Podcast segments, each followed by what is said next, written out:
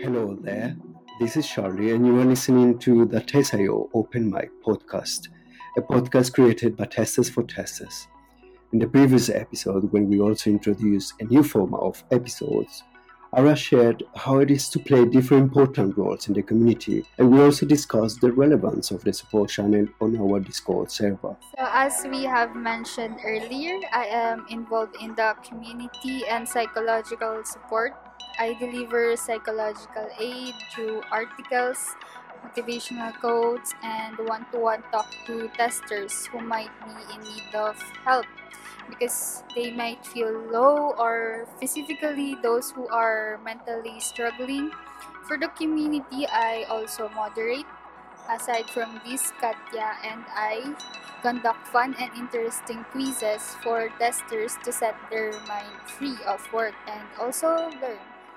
Today, we are going to start a series of episodes for a better understanding of the articles from the Our Academy to get the most from their content from members of our community. Yes, because those articles are not just for consulting once or twice, or they are only useful during the onboarding process when becoming a Test IO tester. This fundamental source of knowledge and rules should always be open somewhere while testing. Hello, Estevao. I'm glad you are finally here on the podcast. How are you doing? Hi, Charlie. Thank you for inviting me to the podcast. I'm doing great. How are you? I'm doing great too. Yeah, you know, from the Philippines now.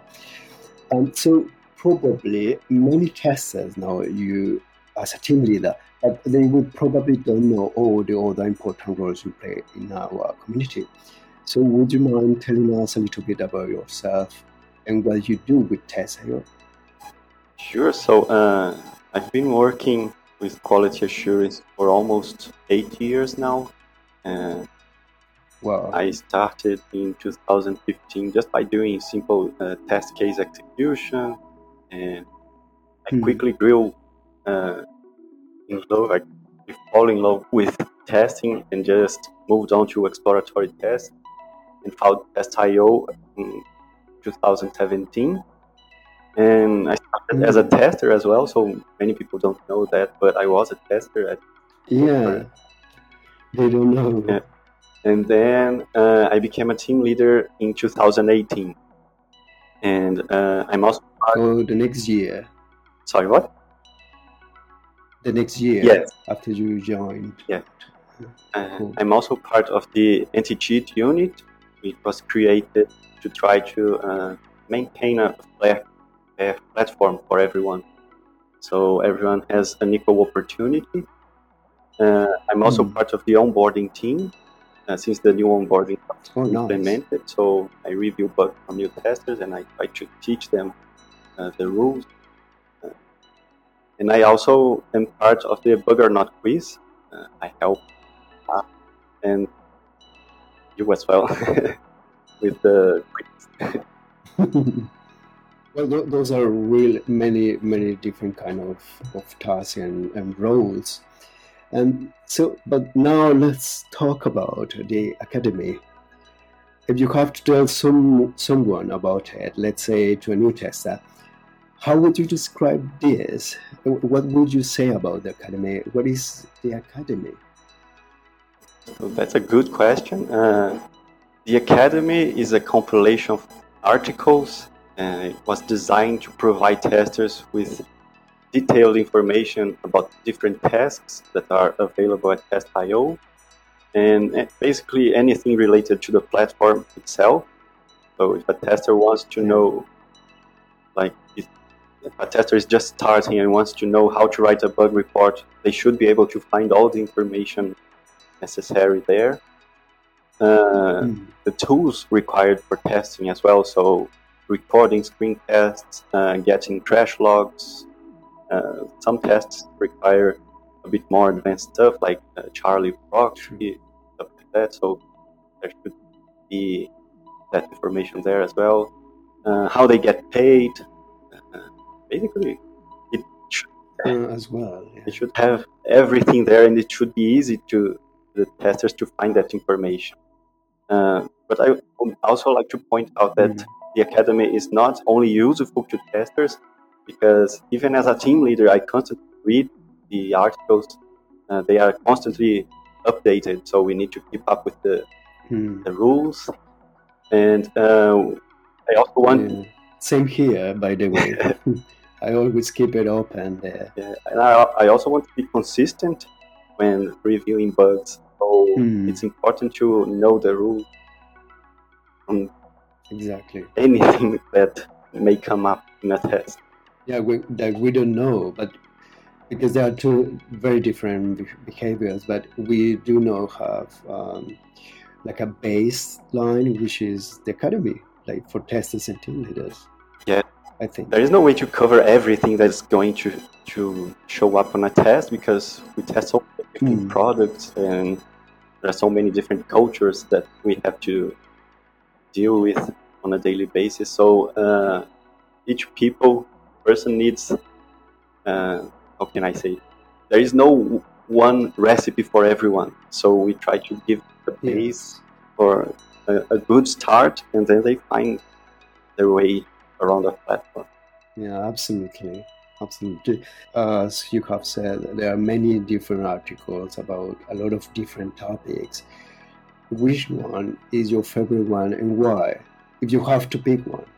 But I think uh, I also talked to Marcus about this a couple of months. Oh, really? We have like a holy grail of the academy, which is the bug report requirement Mm. article. And I think he did a great job.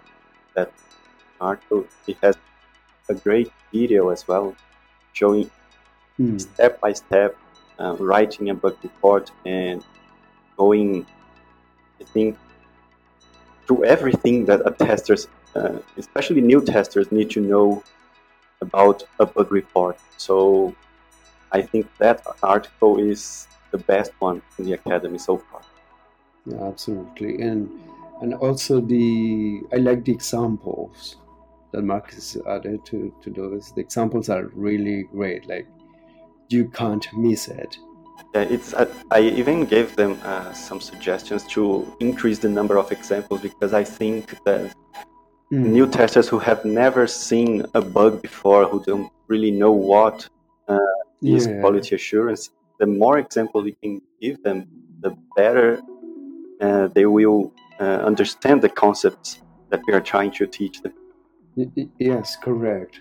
Yeah, absolutely. I agree. It- it- It's they can keep studying the academy as we do as a team leaders as well. That everything would be better for, for all parties. Um, and, and anything else you want to to share about that uh, article, Estevao? I think um, not only new testers but old testers will also benefit from reading it again once in a while, just to. Uh, we have a lot of of rules, and sometimes it can be overwhelming to understand everything, especially because the onboarding sometimes goes too fast, so it's easy to miss something. And so I think it's important to revisit not only this article but every other article once in a while just to check that you have all the concepts uh, stuck in your head. Exactly. Yeah, like really knowing them by heart.